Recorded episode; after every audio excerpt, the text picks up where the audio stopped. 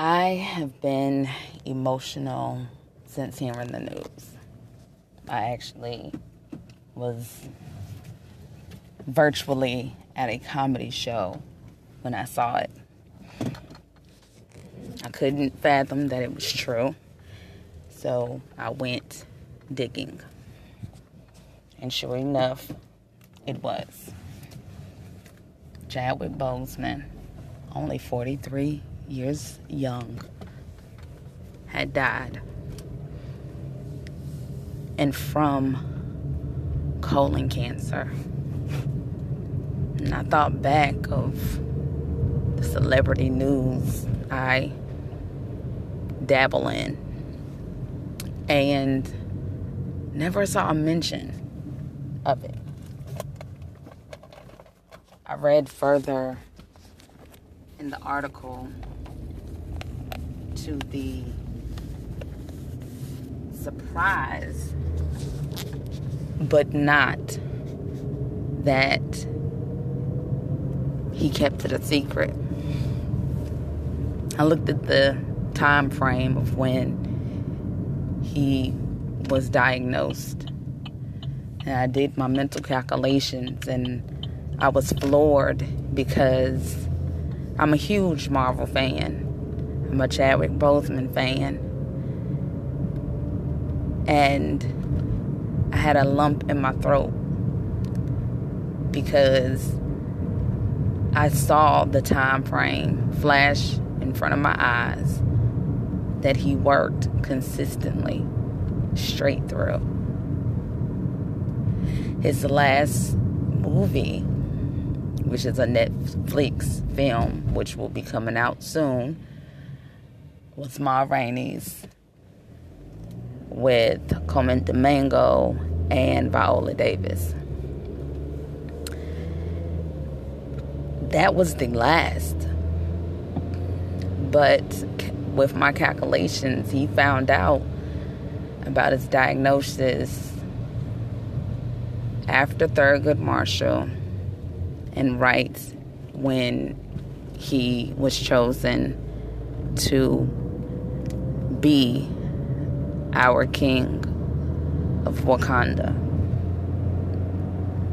He lived a life of such grace and power and dignity to fight the way he fought should truly teach us all something. That no matter what, you need to not only live in your purpose and live your purpose, but that every battle that we may face, we can persevere through it. I told my daughter the next day, next morning, Sunday morning, and at her age, of course, it's the whole process thing of grief. She does not like 2020, and I don't think that anybody would disagree with her. And she walked out of the room saying, I just can't with this year, which is pretty much the phrase of our house household. I wept most of Sunday. I had this heavy cloud because my mind would not stop me from thinking of all of the hard work he did. Again, I'm a Marvel fan, and that being a superhero, playing a superhero rather, it's not an easy task if you just watch what they do on the screen. And granted, they have stunt doubles, but a lot of those actors rather they do their stunts. To just think of how much work and dedication he put into it is immense, knowing that,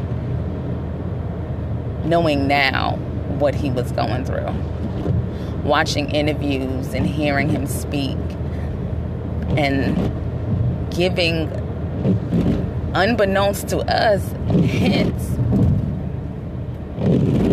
at his wishes of having more time or just being able to do and say and appreciate even more. We all saw images of him when he was sick and we had no idea. Too many of us jumped to conclusions and made statements that were hurtful.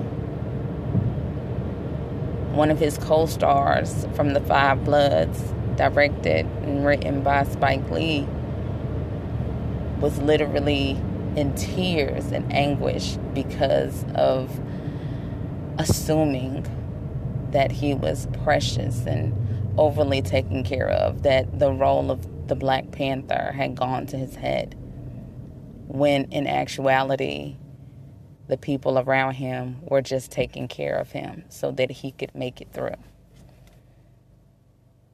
If this teaches us nothing, we need to learn more humility. We need to give ourselves and others more grace. We should automatically assume that every person that we encounter is going through something that we have no idea.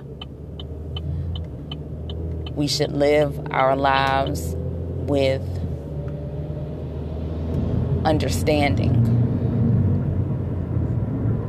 And we should fight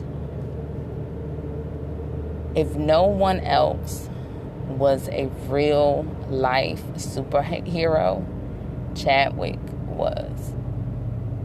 In every sense of the word. To fight a battle that you know is losing, to fight a battle that you know you will not win but to keep going should give us all courage to know that we too can do it. We can't say that we can't, and we must not have doubt in our minds. If my son grows up and remembers and watches Black Panther, because he was only six months when it came out I would be proud if he says, I want to be him when I grow up. That is a man who lived his life with all purpose, gave us a huge body of work. And although it was small, it was huge in that every character that he played left a mark on us in some shape or form.